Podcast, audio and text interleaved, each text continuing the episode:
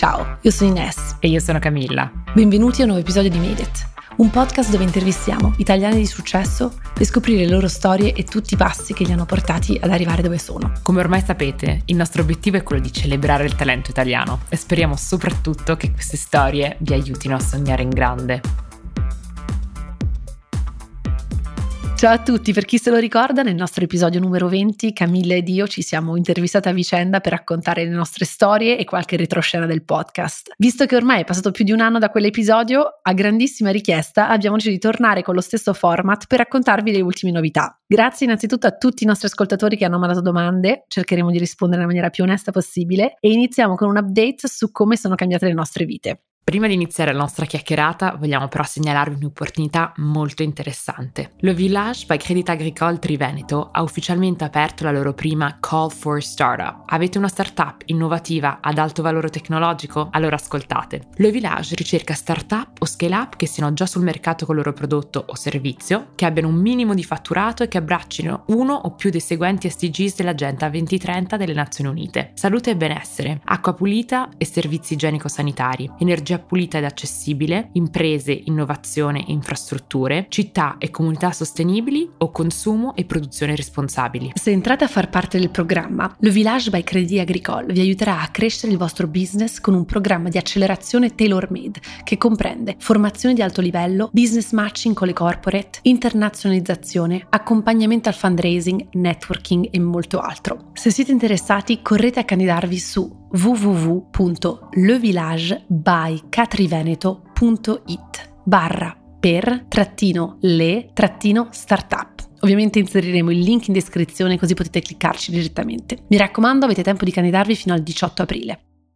Nella nostra prima intervista ci eravamo chieste la parola, il mantra, diciamo, per il nostro 2021 e il tuo, se non sbaglio, Cami, era prendere più rischi. Ci racconti se lo hai rispettato? Allora, sì, mi ricordo che vi avevo letto una frase di Phil Knight che di base diceva che ci sono due strade nella vita, quella più conosciuta e quella meno conosciuta, e che l'unica cosa che lui sa è che quella meno conosciuta sarà molto più divertente, diciamo. Quindi era un invito a cercare di non seguire sempre la strada tracciata. Lo avrei potuto fare sicuramente di più, perché ovviamente ci sono tanti più rischi da prendere, però sono abbastanza contenta di quello che ho raggiunto in questo 2021, nel senso che ho fatto tanti cambiamenti nella mia vita, però è tutto partito sì da non sentirsi. Sicuramente Medit, come l'ho raccontato l'ultima volta, ha aiutato tanto perché ascoltando così tante storie di persone che ti invitano a metterti in gioco, ascolti storie di persone che in una strada super tracciata anche a 50 anni hanno deciso di cambiare tutto e eh, lanciarsi, che sia un'azienda ma anche di fare grandi cambiamenti nella propria vita, sicuramente ti dà una spinta in più. Quindi mi sono resa conto che non ero più 100% felice nella situazione in cui ero, sono felice di aver fatto dei cambiamenti, pensavo di fare un MBA, quindi ho studiato tantissimo per fare il GRE, per fare le applications, per dei top MBA in America e non sono entrata in nessuno dei programmi in cui avevo fatto domanda, quindi è stata una grandissima delusione perché veramente ci avevo messo tantissimo speranza ed era per me un po' il biglietto per cambiare vita, però sono anche contenta che quando non sono passata non mi sono fatta abbattere, anzi penso che l'universo in qualche modo mi abbia aiutata perché alla fine poi i cambiamenti che sono successi sono forse molto più giusti per me. Ho incontrato un nuovo fidanzato, mi sono trasferita con lui, siamo andati a vivere a Los Angeles insieme, continuo con il mio lavoro, quindi il mio lavoro mi ha offerto di trasferirmi a Los Angeles, quindi vivo qui, lavoro sempre in comunicazione strategica e però su dei progetti americani grandissimi, molto molto diciamo dinamici, quindi comunque c'è un nuovo step nella mia carriera, sono stata promossa, eh, sono molto innamorata, adoro la mia vita in California, faccio tutte le cose che volevo fare, sono molto più sportiva, arrampico tutti i weekend, vado a camminare, sto facendo dei nuovi amici, quindi sicuramente un'iniezione di dinamismo che veramente, veramente mi mancava, quindi devo dire che non sono rischi grandissimi, però nel mio piccolo ho fatto tanti cambiamenti, ho preso molti più rischi e devo dire che c'è risk reward, no? Sono molto molto contenta. Ovviamente sono lontana da, dai miei affetti, dalla mia famiglia, però per adesso è una cosa che mi sta dando energia, quindi vediamo come andrà questo 2022, ma è iniziato alla grande. E invece tu, so che anche tu ovviamente tantissimi cambiamenti, ci racconterai di Gifty, del tuo nuovo progetto, quindi ti lascio la parola. Sì, intanto voglio dire che Cami, sono molto fiera di te perché il tuo 2021 hai un po' ribaltato la tua vita e sei riuscita a inseguire quello che volevi e l'hai fatto accadere. Quindi per me non c'era molto di più che potevi fare e potevi riempire in quell'anno. Allora, la mia parola mantra del 2021 era just do it. Sì, devo dire che mi sono messa molto in gioco l'anno scorso, sia con Made perché continuando ovviamente a farlo, continuando a trovare storie e ad aprile dell'anno scorso mi sono lanciata, eh, diciamo, full time sul creare l'MVP di Gifty ed è stato quindi un anno molto importante perché ho fatto tantissimo, però ho creato la mia prima startup, ho, ho, dovuto imparare tantissime cose, mi sono messa in gioco, ho cercato di contattare insomma, tutte le persone che, pote- che conoscevo per, per, farmi dare qualche consiglio, ho fatto l'episodio in cui vi ho raccontato un po' di come è andato l'M- l'MVP, di come lo stavo costruendo, però le cose sono cambiate molto diciamo a fine dell'anno dove ho cercato di prendere le vacanze di Natale per spegnere un secondo la mente e capire se effettivamente la strada che, che avevo preso l'anno scorso era quella che volevo continuare nel 2022 e mi sono resa conto di una cosa, fare startup da sola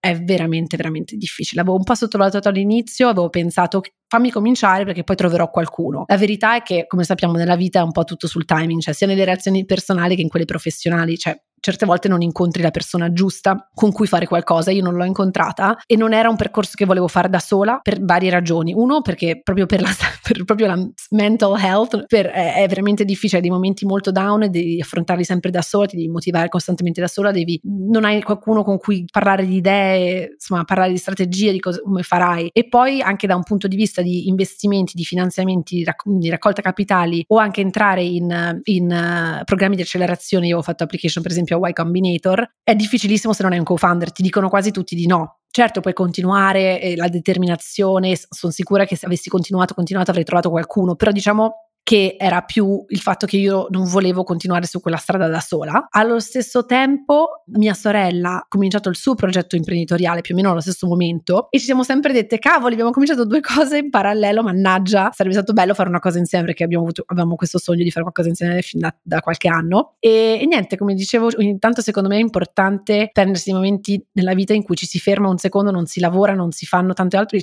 e si pensa e si riflette un po' all'anno, si fa un bilancio e si capisce se. perché se, se, si vuole veramente continuare così o fare dei cambiamenti, perché quando lavori troppo, sei stressato, è difficile avere lo spazio mentale per prendere queste decisioni. E quindi durante questo break ho deciso di raggiungere mia sorella sul suo progetto imprenditoriale, quindi spero di parlarvene presto, però se mi seguite sui social sapete che mia sorella ha lanciato un brand nel food, abbiamo lanciato due prodotti, due cereali per la colazione, l'idea di espandersi e lanciare sempre più prodotti nella categoria snacks e breakfast super healthy, insomma, con tutti i valori del momento momento, però è stata una decisione molto difficile, non l'ho presa sicuramente da un minuto all'altro, mi sono sentita che avevo un po' fallito, che non avevo continuato, fino a un momento in cui potevo veramente, cioè diciamo che trovare product market fit ci si mette mesi se non anni e non mi sembrava di aver dato una vera scienza a Gifty, quindi mi sentivo un po' delusa da me stessa di aver abbandonato troppo presto, mi sentivo sicuramente imbarazzata anche rispetto a tutte le persone che mi hanno dato consigli, c'è gente che ha preso veramente tante ore del proprio tempo a, a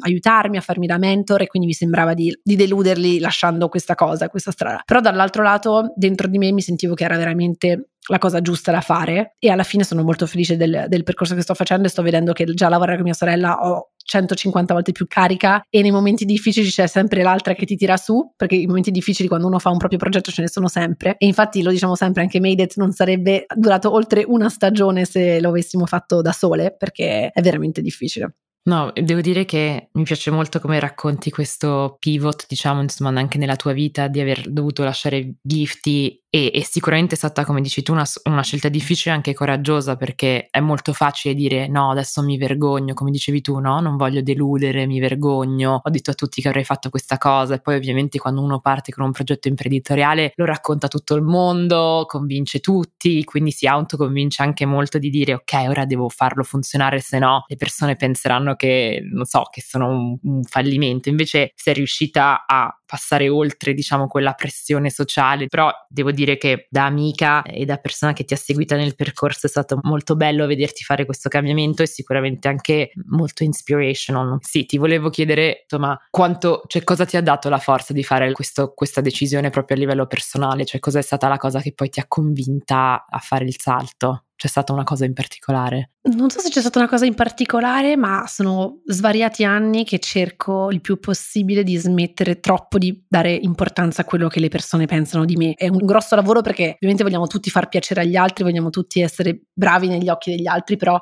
certe volte ci mettiamo molta più pressione che quello che, quello che effettivamente gli altri pensano veramente di noi, cioè siamo i nostri peggiori critici. E in realtà la cosa che mi ha convinto è che io credo nel gut feeling, no? quello che ti senti dentro. E certe volte penso alla mia vita continuando in, in una certa direzione e, e, cerco di sentire veramente le sensazioni di come mi sento dentro. Mi porta gioia questa cosa, mi porta angoscia e se sento che che una decisione ah, mi, mi, porta veramente tanta angoscia, lo so che, so che dentro di me è la cosa sbagliata, e mentre se una decisione invece dentro di me ho questa sensazione di, di, di, di felicità, di, excitement, cerco di essere più brava ad ascoltare me stessa piuttosto che fare tutto col cervello e pensare sempre razionale. E mi ricordo che un nostro ospite sul podcast, Meg Pagani, la founder di Impacton, ci ha detto una cosa nell'intervista che diceva che lei pensa molto alle forze e alle energie e dice questa situazione si fa espansiva o questa situazione si fa mi costringe. E quando me l'ha detto mi ha proprio fatto partire un campanello e ho detto effettivamente è un modo bellissimo di pensare alle cose, cioè certe situazioni si fanno espansive, come dicevi tu, ti danno energia, emozione, felicità, e altre situazioni le senti proprio come una stretta al petto e poter ascoltare anche, come dici tu, le nostre reazioni anche forse più del corpo è una cosa che dobbiamo tutti fare, soprattutto quando si fanno così decisioni così grandi sulla propria vita, ma anche nel, in realtà anche nelle piccole cose. A volte mi dico anche nelle amicizie, ho voglia di fare questo caffè, no, mi mette angoscia, ma perché mi sto forzando a fare determinate cose. Una delle cose a cui pensavo era, ok, il prossimo step con Gist, visto che adesso ho fatto tutto in bootstrap per veramente accelerare, era tirare su capitali. E avevo questa angoscia che se il momento in cui la gente mi avrebbe dato i soldi, i, i propri soldi, i propri, i propri risparmi, puntando su di me, non avevo più, diciamo, l'opzione di andarmene via, perché una volta che la gente, sono molto contenta di aver cominciato con le mie proprie risorse, questo è una cosa che mi sento di consigliare a tutti, è cominciare piccolo è molto importante, proprio soltanto anche per capire se è la cosa giusta per te, se questa strada, se l'imprenditoria, se quell'idea è la cosa giusta per te. Se invece cominci subito sparato a chiedere soldi in giro, poi diciamo che eh, sei una vera delusione se hai buttato i soldi delle persone, diciamo, senza aver, aver,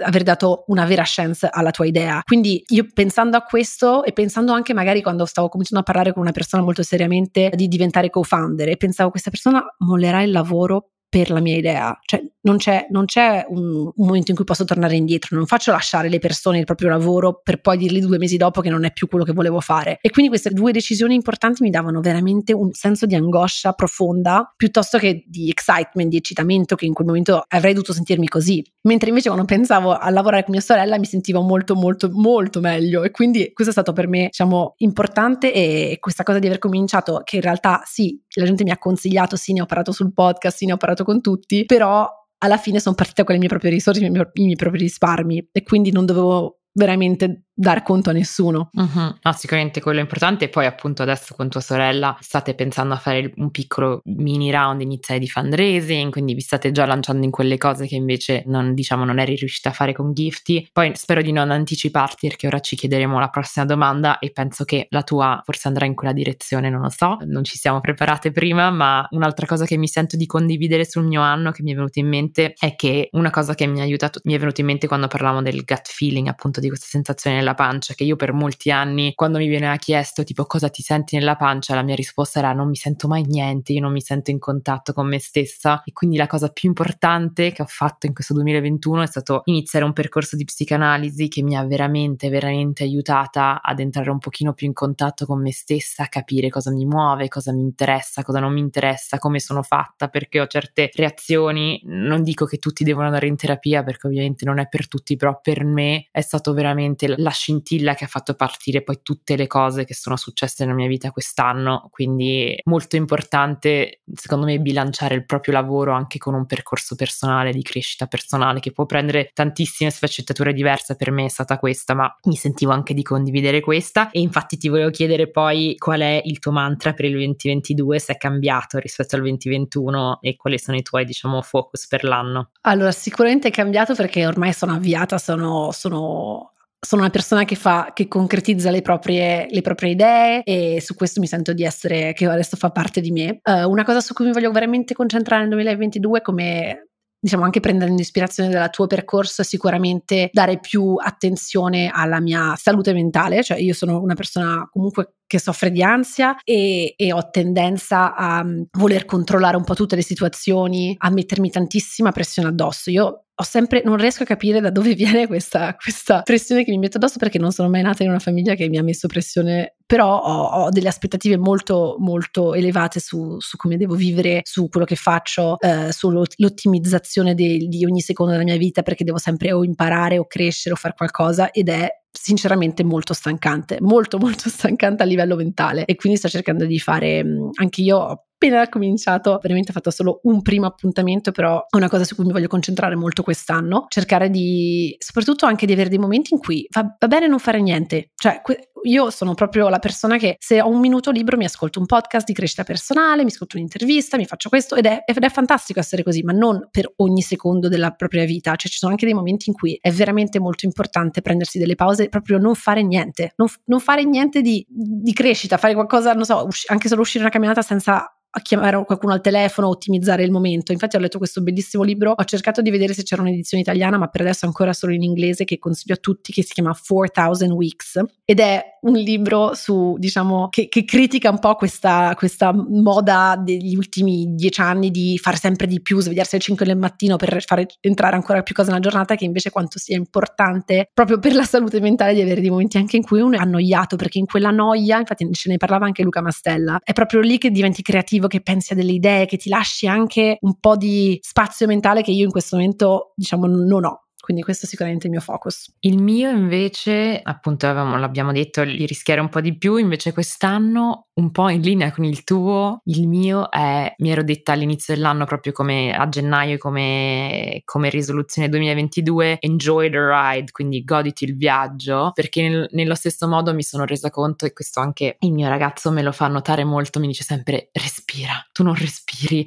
tu non ti godi niente, sei sempre a pensare a fare la cioè arrivi, devi organizzare, poi prepari, poi fai, poi lavori 12 ore, poi vuoi uscire, poi vuoi stare con me, poi vuoi fare, ci sono troppi momenti sempre riempiti, esattamente come stavi dicendo tu, e quindi di un attimo darsi un po' di spazio per anche ho rischiato così tanto, mi sono trasferita, ho creato questa nuova vita, bisogna anche poi darsi momenti per godersi i traguardi che uno raggiunge, se no ovviamente non ho raggiunto tutti i miei traguardi, potrei fare molto di più, ogni tanto mi metto tantissima pressione dicendo guarda tutte queste persone che fanno più di me, però eh, magari non sono altrettanto felici, non lo so, quindi uno si deve anche dare lo spazio secondo me per godersi i momenti e i traguardi che raggiunge e quindi questo è il mio, il mio anno, sarà all'insegna di questo Devo dire che vivere in California ti dà anche tantissima voglia di farlo perché anche intorno a me c'è anche, sapete, come in questa cultura americana c'è si divide un po' in due modi. Uno è il fare tantissimo e sempre lavorare come prima ragione di vita e come risposta a questa super produttività di cui parlavi c'è anche tutto questo trend di godersi, meditare, fare yoga. Poi uno non deve prendere le cose all'estremo, non, non, non diventerò la guru della meditazione, però mi godrò i miei momenti, i miei weekend, i miei momenti liberi. Quindi questo è il mio 2022 e sappiamo ovviamente che siete anche super curiosi di come sta andando il podcast podcast, di come è cambiato Mailit nell'ultimo anno perché è cambiato tantissimo. Spero che abbiate notato che la qualità è migliorata, che abbiamo dei nuovi sponsor, che stiamo cercando di trovare ed arriviamo a storie sempre più belle, sempre più interessanti con imprenditori sempre più di successo, quindi spero che abbiate notato un trend positivo e quindi vi vogliamo parlare un po' delle cose come sono cambiate perché sappiamo che anche tra di voi c'è gente che è interessata proprio a fare un podcast a capire come funzionano i podcast. Quindi Nest, la prima, tra l'altro queste sono domande che arrivano dagli ascoltatori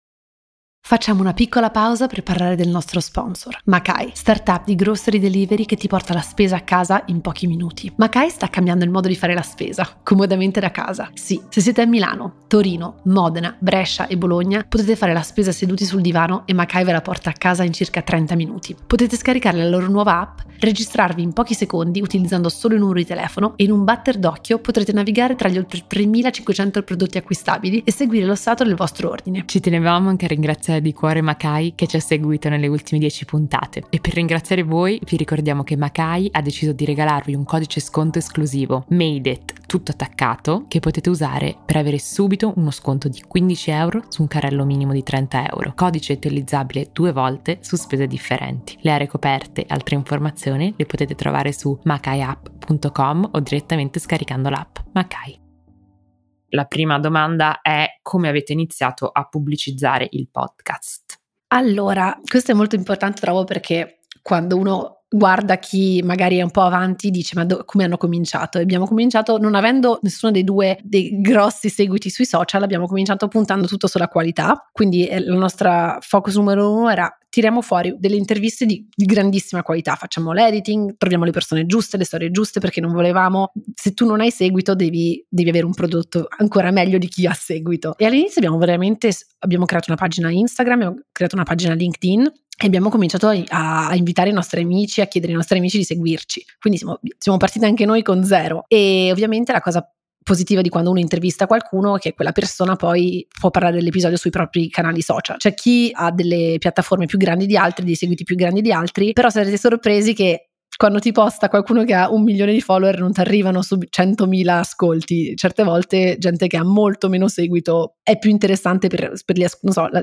la, gente che li segue magari è più interessata a sapere il loro percorso professionale. Quindi quello è stato molto importante. Il passaparola secondo me è forse la cosa più importante nei, nei, nei podcast e penso che tante persone ci abbiano scoperto così con persone che hanno consigliato il podcast a amici. Quindi ovviamente lì torna tutto sulla qualità del prodotto insomma, o del servizio, la qualsiasi cosa che tu stai facendo, di farla al meglio. E come ultima cosa abbiamo fatto due prove quest'anno, o anche l'anno scorso, era di trovare degli influencer nello spazio di diciamo personal growth con cui collaborare su delle stories per, per, parlare di noi, per raccomandare un po' il nostro, il nostro, podcast perché pensavamo che la loro audience potesse essere interessata. Ed è stato un test interessante, eh, abbiamo avuto una persona che ha funzionato benissimo, l'altra meno e, e come dicevo sempre prima non credete che, che chi le, piattaforme con più followers ti porta più, uh, più persone o vale, o vale, di più perché trovo che sia molto il contrario, certe volte le persone che hanno molto meno seguito sono molto più di impatto e ovviamente un grazie speciale a tutte le persone, tutti quelli che ci ascoltano che creano dei post su, su Made It, sul loro LinkedIn o, o, quando ci condividete sulle vostre stories.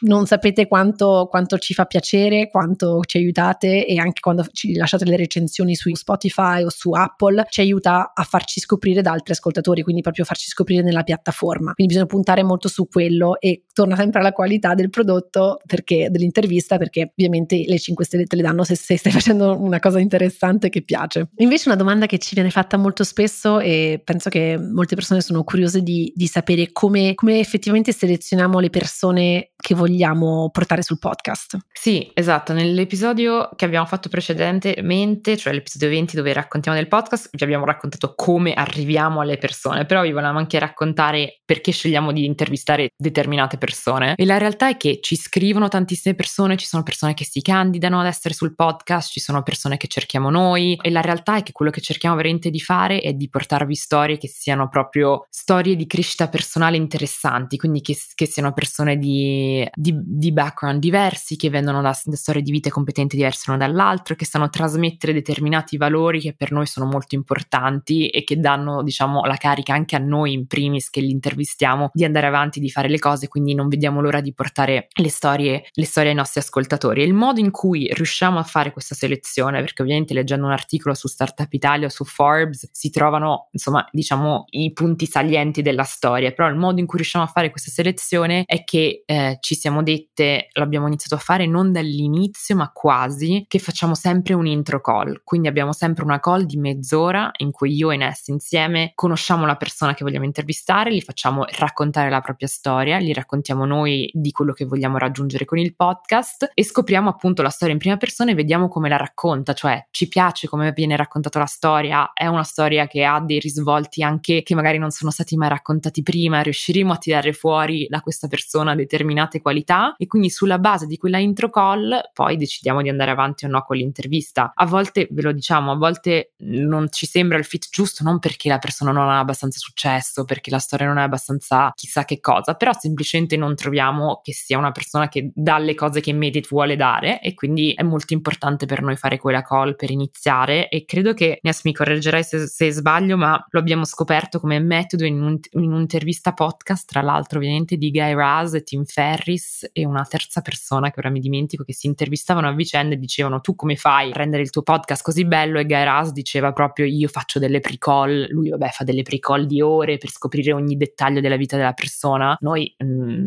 insomma non vogliamo rubare ore quindi rubiamo mezz'ora però è molto molto importante, una, la mezz'ora forse più importante che facciamo in, in tutta la creazione del podcast. Quindi... E poi ci permette anche di rompere un attimo il ghiaccio prima dell'intervista, quindi poi quando intervistiamo la persona sa, ci conosce già. Ovviamente all'inizio è difficile chiedere una cosa del genere quando lanci un podcast e non è ancora un episodio rilasciato e non hai nessun. Diciamo, è ovvio che adesso che abbiamo 60 interviste, l'abbiamo cominciato a fare sicuramente verso l'episodio 30, quindi comunque era quasi un anno che, che facevamo episodi. Però questa, questa intro call ci permette veramente di soprattutto scoprire cose che non sono state già dette, perché come voi ben sapete, è una cosa di cui siamo molto fiere è che facciamo delle interviste molto diverse da quelle che ci sono scritte su giornali o su altri o su YouTube, noi cerchiamo veramente di dare un taglio diverso ed è soltanto, una, soltanto parlando con la persona che intervisteremo prima che possiamo scoprire certe cose.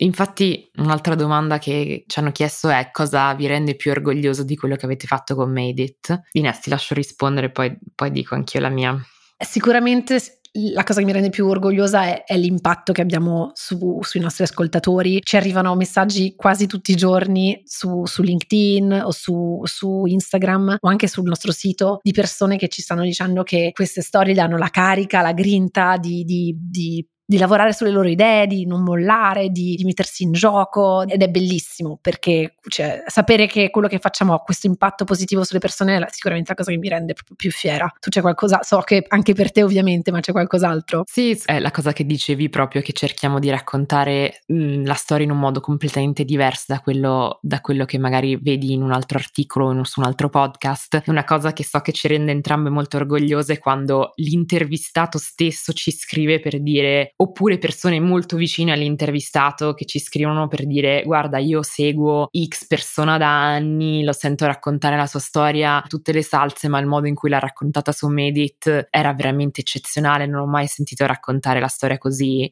E c'è successo non lo dico, però c'è successo con più di una persona, quindi iniziamo a pensare che c'è qualcosa che facciamo che ha magari quell'ingrediente X eh, dove riusciamo a tirare fuori dalle persone un po' di più che solo, sai, la storia scritta benissimo che fai l'elevator pitch ai tuoi investitori, invece noi vogliamo sentire anche un po' le parti un po' più delicate, emozionanti, anche personali, emotive, quindi quello mi rende molto orgogliosa. Devo dire che di tutti i complimenti è quello che mi riempie di più il cuore quando sento dire tipo questa è la più bella intervista che io ho sentito fare a questa persona o che io abbia mai fatto. Sì, assolutamente, sono, non potrei essere più d'accordo. Quando, mi ricordo ancora quando l'episodio che abbiamo fatto con Mauro Porcini, suo padre, che Mauro Porcini è talmente, ha fatto tantissime talks, ha, è anche uno speaker professionale che si può letteralmente pagare per venire ad un evento, quindi è una persona che veramente lo fa anche di mestiere quasi. Sentire che suo padre cioè, ha scritto che era la più bella intervista che ha mai sentito di suo figlio è stato veramente da brividi per noi poter, poter, sentirsi dire qualcosa del genere perché siamo totalmente, cioè non siamo giornaliste, lo diciamo sempre, non siamo giornaliste, siamo solo persone molto curiose, ci piace scoprire que- queste storie e, e, penso che lo riusciamo a trasmettere tramite le nostre domande e,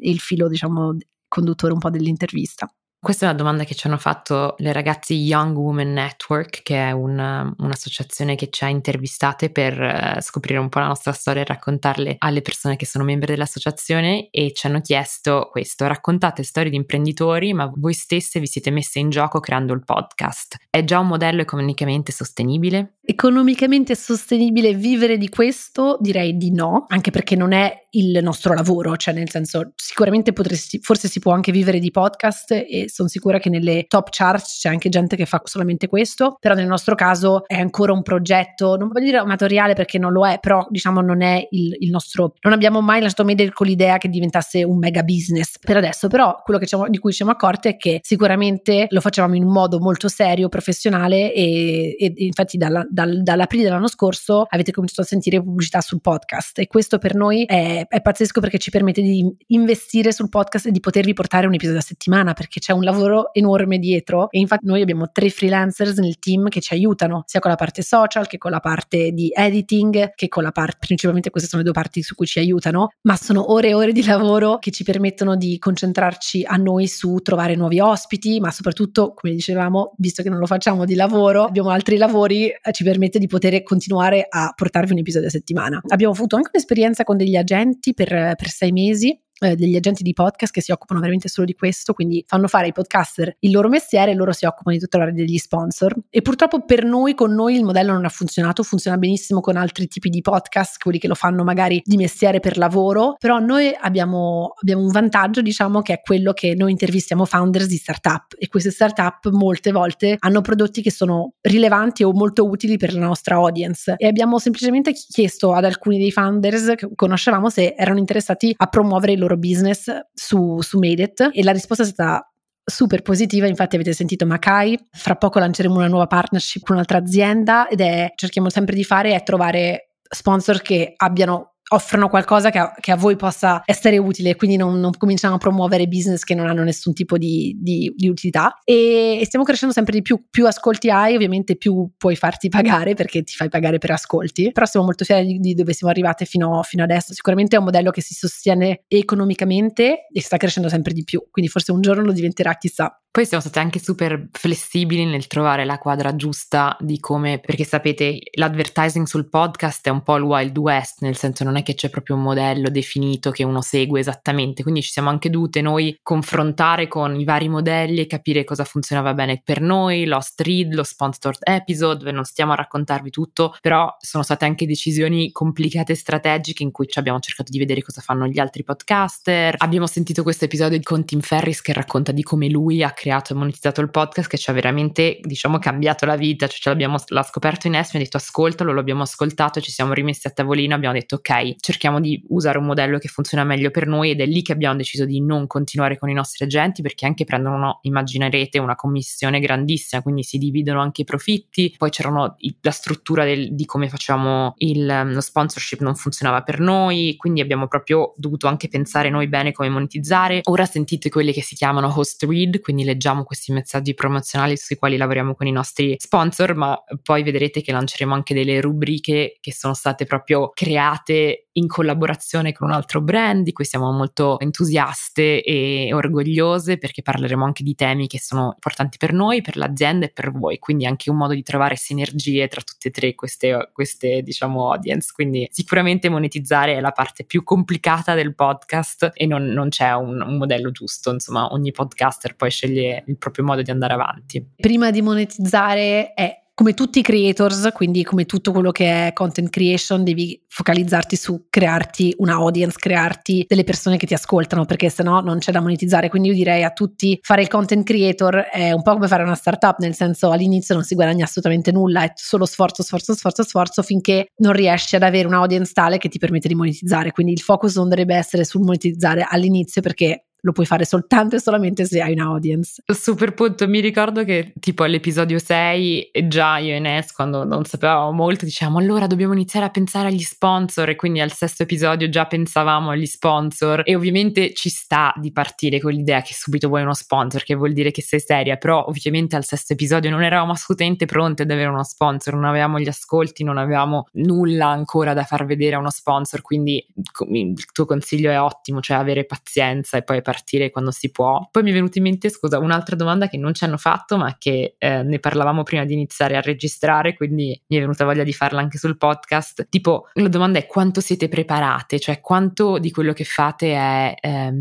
già pre- pre- preparato oppure entrate nell'intervista e ve la sentite, dom- fate domande un po' a caso? E la risposta è che è molto preparato il podcast. Ovviamente vogliamo che sia leggero, che sia, non sia una cosa super, sai, super seriosa pausa, cerchiamo di essere anche noi molto rilassate, fare una chiacchierata con i nostri ospiti, ma non pensate che arriviamo e non siamo preparate, non abbiamo una scaletta da seguire e che le domande ci vengono così perché è interessante la storia. Ovviamente tutte le domande che facciamo quasi sono state pre-preparate da noi, arriviamo con una scaletta ben definita, sappiamo esattamente dove vogliamo portare il nostro ospite. Certo, mentre chiacchieriamo magari ci viene in mente un'altra domanda da fare, ma siamo molto organizzate. Sentite anche che parla un po' io, poi parla Ines, cioè tutto quello è tutto pre-preparato. Quindi direi come consiglio anche a chi pensa di fare un podcast, c'è tanto lavoro dietro anche per prepararsi, non è che uno si mette le cuffie e si mette a chiacchierare ed è finita lì. Quindi, non so, avevo scoperto che uno dei podcast che ascoltavo che pensavo fosse super naturale era completamente 100% scripted e mi aveva veramente scioccato, però la realtà è che per fare una cosa di qualità bisogna preparare e fare molto lavoro. Soprattutto per garantire la qualità su tutti gli episodi, perché magari te ne va bene uno perché entri in sintonia, la persona risponde giusta, però il problema che abbiamo notato sui podcast più freestyle è che se non porti la persona dove vuoi arrivare, non sai cosa ti racconterà, magari ti racconta cose inutili perché quel giorno non, non so, non era una giornata e ti racconta e va avanti 20 minuti su un monologo su una cosa non interessante, quindi è molto importante secondo me avere, come dici tu, una scaletta, essere preparati, poi ti permette, più ti prepari, più ti permette poi di fare domande rilevanti, magari spontanee che ti vengono in mente parlando con la persona. Una cosa che mi sento di dire che non ho ancora aggiunto è la consistenza, cioè essere consistenti con quello che si fa, quindi non è che puoi fare tre episodi, poi fai un break di sei mesi, poi fai altri due episodi, perché tante persone fanno così. E non ti devi fare abbattere dai primi risultati, nel senso creare un seguito ci vogliono tanto tempo. Sì, c'è chi arriva una persona su un milione e lo fa e velocissimamente si fa conoscere, però principalmente quasi tutti i podcast hanno messo anni ad arrivare a diventare grossi, grossi podcast. Quindi bisogna, però bisogna essere consistenti, consistenti, consistenti, consistenti. Questo secondo me è uno dei segreti per, per avere successo. Adesso ti faccio una domanda che ci ha chiesto una delle nostre ascoltatrici e chiede: Sono curiosa di sapere se avete mai sentito l'esigenza di lasciare il vostro lavoro per dedicarvi al 100% a Made It e capire se sentite di frenare la crescita del podcast? No, è un'ottima domanda, probabilmente avremo risposte un pochino diverse, non lo so, in realtà sì e no, nel senso, come abbiamo detto, il podcast economicamente sostenibile nel senso che riusciamo a investire quello che guadagniamo nelle risorse che ci servono ad avere dei ragazzi che ci aiutano a fare a rendere il podcast quello che è però sicuramente non è un progetto sul, sulla quale possiamo vivere e mi sento di dire che non è solo perché non ci dedichiamo 100% del nostro tempo penso che sarebbe molto difficile monetizzare il podcast. Certo uno potrebbe dire se tu lasciassi il tuo lavoro faresti diventare il podcast molto di più di quello che è però credo che entrambe siamo molto soddisfatte del, della storia strada che stiamo facendo oltre al podcast e il podcast è quella cosa in più, cioè quella ciliegina sulla torta che ci, quel progetto che ci dà voglia di fare, emozione che facciamo quando possiamo, anzi lo facciamo con tantissima in realtà costanza, nel senso ogni giorno della settimana la prima cosa che faccio io quando mi sveglio e un, tutti i pomeriggi di NES, visto la nostra differenza di orario adesso tra la California e Milano-Londra, è una cosa legata al podcast, quindi c'è tantissima costanza, lo facciamo con tantissima serietà, però penso che per adesso eh, è giusto così per noi nel modo in cui abbiamo settato la nostra collaborazione, il nostro podcast. Poi chissà, un giorno mm, lo diciamo sempre, questo podcast potrà di- diventare qualcosa che non ci aspettiamo neanche. Però adesso, per adesso, e questa domanda ce la fanno tutti, quindi mi sento di, di rispondere anche a quella. Per adesso noi siamo concentrate sul rendere il podcast il migliore podcast possibile, perché anche fare un podcast pazzesco in sé è un lavoro grandissimo, quindi non bisogna per forza pensare alla prossima cosa oltre il podcast, ma per adesso l'idea è fare questo podcast benissimo. Quindi questo è il nostro, diciamo, focus. Non so se vuoi aggiungere qualcosa in realtà, Ines. Io sì, direi come te, nel senso è ovvio che se uno si dedica a un progetto al 100% lo può far crescere di più, può fare più cose. Potremmo, se fossimo nella stessa città e lavorassimo solo su questo, potremmo avere uno studio, registrare lì come fanno i più grossi podcaster, potrebbe essere in video format, potremmo fare più social media. Certo, ci sono tante cose che uno può spingere di più se l'unico focus è quello. Però non avendo cominciato pensando che questo sarebbe diventato un business, anzi sinceramente noi abbiamo cominciato e detto magari faremo dieci episodi e poi chissà, cioè senza roadmap né niente. Questo progetto ci dà talmente tanta gioia e carica proprio perché è ancora un, un po' il nostro diciamo hobby slash uh, lavoro second job, cioè nel senso abbiamo avuto anche proposte per investire sia sul podcast per farlo diventare il nostro lavoro full time oppure per essere in piattaforme più grosse, ma noi siamo sentite che volevamo avere 100% libertà che questo di, di, intervistare chi volevamo, trovare le storie che ci piacevano a noi e non a, ad altre persone. E soprattutto il fatto che non sia un lavoro per noi vuol dire che ogni tanto ci, come avete notato, una volta ogni tanto prendiamo una pausa, una settimana oppure ad agosto prendiamo la pausa perché lo possiamo fare perché decidiamo noi. Quando quando diventa un, un lavoro hai anche un impegno diverso e, e diventa, diventa, che devi pensare molto più ai numeri costantemente, pensare devo fare l'episodio, l'intervista che farà ancora sempre più successo. Ci sono delle, delle, noi sappiamo che ci sono delle storie che faranno magari meno ascolti, però le vogliamo raccontare perché ci interessa quella persona, perché a noi ci interessano e lo facciamo principalmente perché a noi ci interessa e sappiamo che se a noi ci interessa può ispirare o interessare qualcun altro. Però questo, questo di non concentrarsi sempre sui numeri, secondo me, da, soprattutto da creator, è importante. Sì, poi questo è sempre, scusate, sembra che ho solo un'ispirazione, però sui podcast diciamo che Tim Ferris e Garrett sono un po' i guru che abbiamo, ma anche questa è una cosa che abbiamo preso da Tim Ferris che dice la domanda in inglese è would you do it for free? Quindi lo faresti gratis? E noi alla fine sì, questa cosa la facciamo gratis, per cui cioè, non ci guadagniamo personalmente, per cui ci chiediamo sempre questa domanda, abbiamo veramente voglia di fare questa intervista? Vogliamo veramente lavorare con questo sponsor? Se la risposta o mia o di Ness è no, è no cioè non ci sforziamo a fare le cose che non abbiamo voglia di fare, quindi devo dire che questo è un grande regalo di avere un passion project. Però andiamo avanti che abbiamo ancora un po' di domande da coprire. Ci chiedono, questa è una domanda molto generale, secondo te ha senso fare un master in entrepreneurship e startup? Allora, dal, dal mio punto di vista assolutamente no, nel senso io utilizzerei quei soldi che uno vuole utilizzare per entrare a fare quel master, che comunque i master costano caro e o creerei un piccolo progetto imprenditoriale su cui puoi cominciare a provare e imparare eh, certe skills perché può essere veramente eh, lanciare un sito, lanciare un piccolo e-commerce, rivendere qualcosa, cioè, si possono fare veramente tante cose senza spendere tanto, oppure andare a lavorare per un'altra startup è molto importante lavorare per startup se si vuole fare startup. Io, io personalmente non l'ho fatto e è un, un po' una cosa che rimpiango se, se, dovessi guardarmi indietro e rifare qualcosa, forse avrei cercato di lavorare in una startup dopo la, l'esperienza nella, nella, multinazionale, perché è molto importante vedere quella crescita, il modo di fare di una startup che è molto diverso dalla multinazionale e per gli investitori, per gli acceleratori è molto importante vedere che, che la persona che fa startup ha già magari avuto certe esperienze in startup. Quindi io consiglierei veramente cominciate anche da dal basso perché non è teoria, fare startup non è nessuna teoria, è tutta pratica e il mondo sta cambiando così velocemente che quello che si può insegnare in un corso di startup non è assolutamente quello che poi succederà magari due anni dopo. Quindi io sarei, io, io sono più sul fare che sul, sullo studiare, su, soprattutto su, sul startup.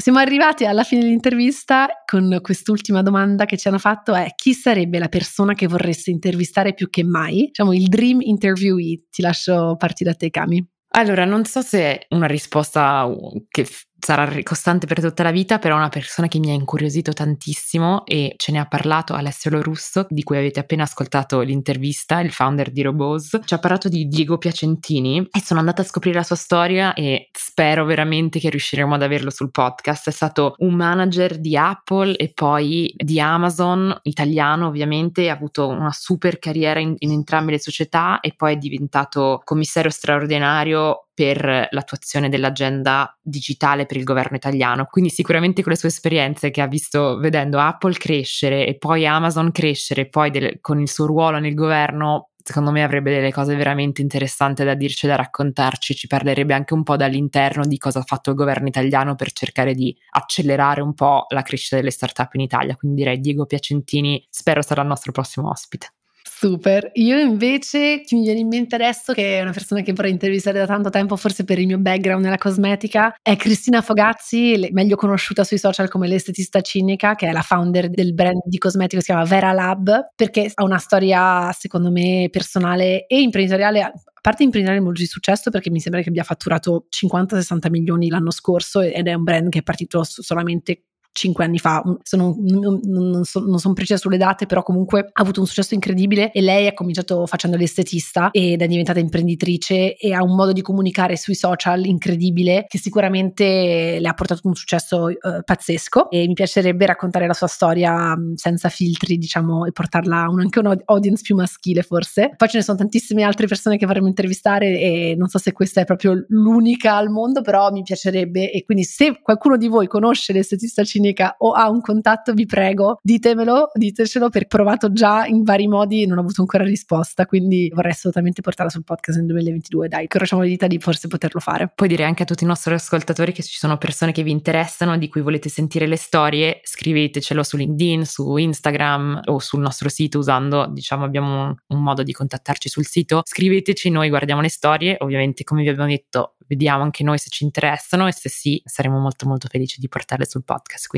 appello anche a darci delle idee perché ci piace sempre sentire anche la vostra opinione. Niente, abbiamo raccontato tantissime cose, spero che sia stato interessante scoprire un po' dove siamo, come abbiamo fatto crescere il podcast in questo ultimo anno, cercheremo di fare una chiacchierata così diciamo almeno una volta all'anno, così abbiamo modo anche noi di parlare direttamente con voi, anche senza filtri. L'ho detto prima, tutto è preparato, la scaletta era preparata, però ovviamente quello che vi abbiamo raccontato era molto free flow, quindi speriamo di avervi, di avervi raccontato cose molto interessanti. Grazie mille, ci vediamo nel prossimo episodio. Ciao a tutti. Grazie mille di averci ascoltate e mi raccomando, non dimenticate di iscrivervi al nostro podcast ovunque ci ascoltiate per non perdere nessuna puntata. Se ci volete dare una mano a crescere, lasciateci 5 stelle o una recensione su Apple Podcast. Ci aiuta a fare scoprire il podcast a nuovi ascoltatori e continuate a condividere Made It con i vostri amici, colleghi, parenti. Ci potete seguire su Instagram at madeit.podcast e su LinkedIn cercando Made It Podcast, dove condividiamo anche tanti contenuti esclusivi. Vogliamo ringraziare Sami Bianchi, nostro sound editor, e Guglielmo per aver composto il nostro jingle.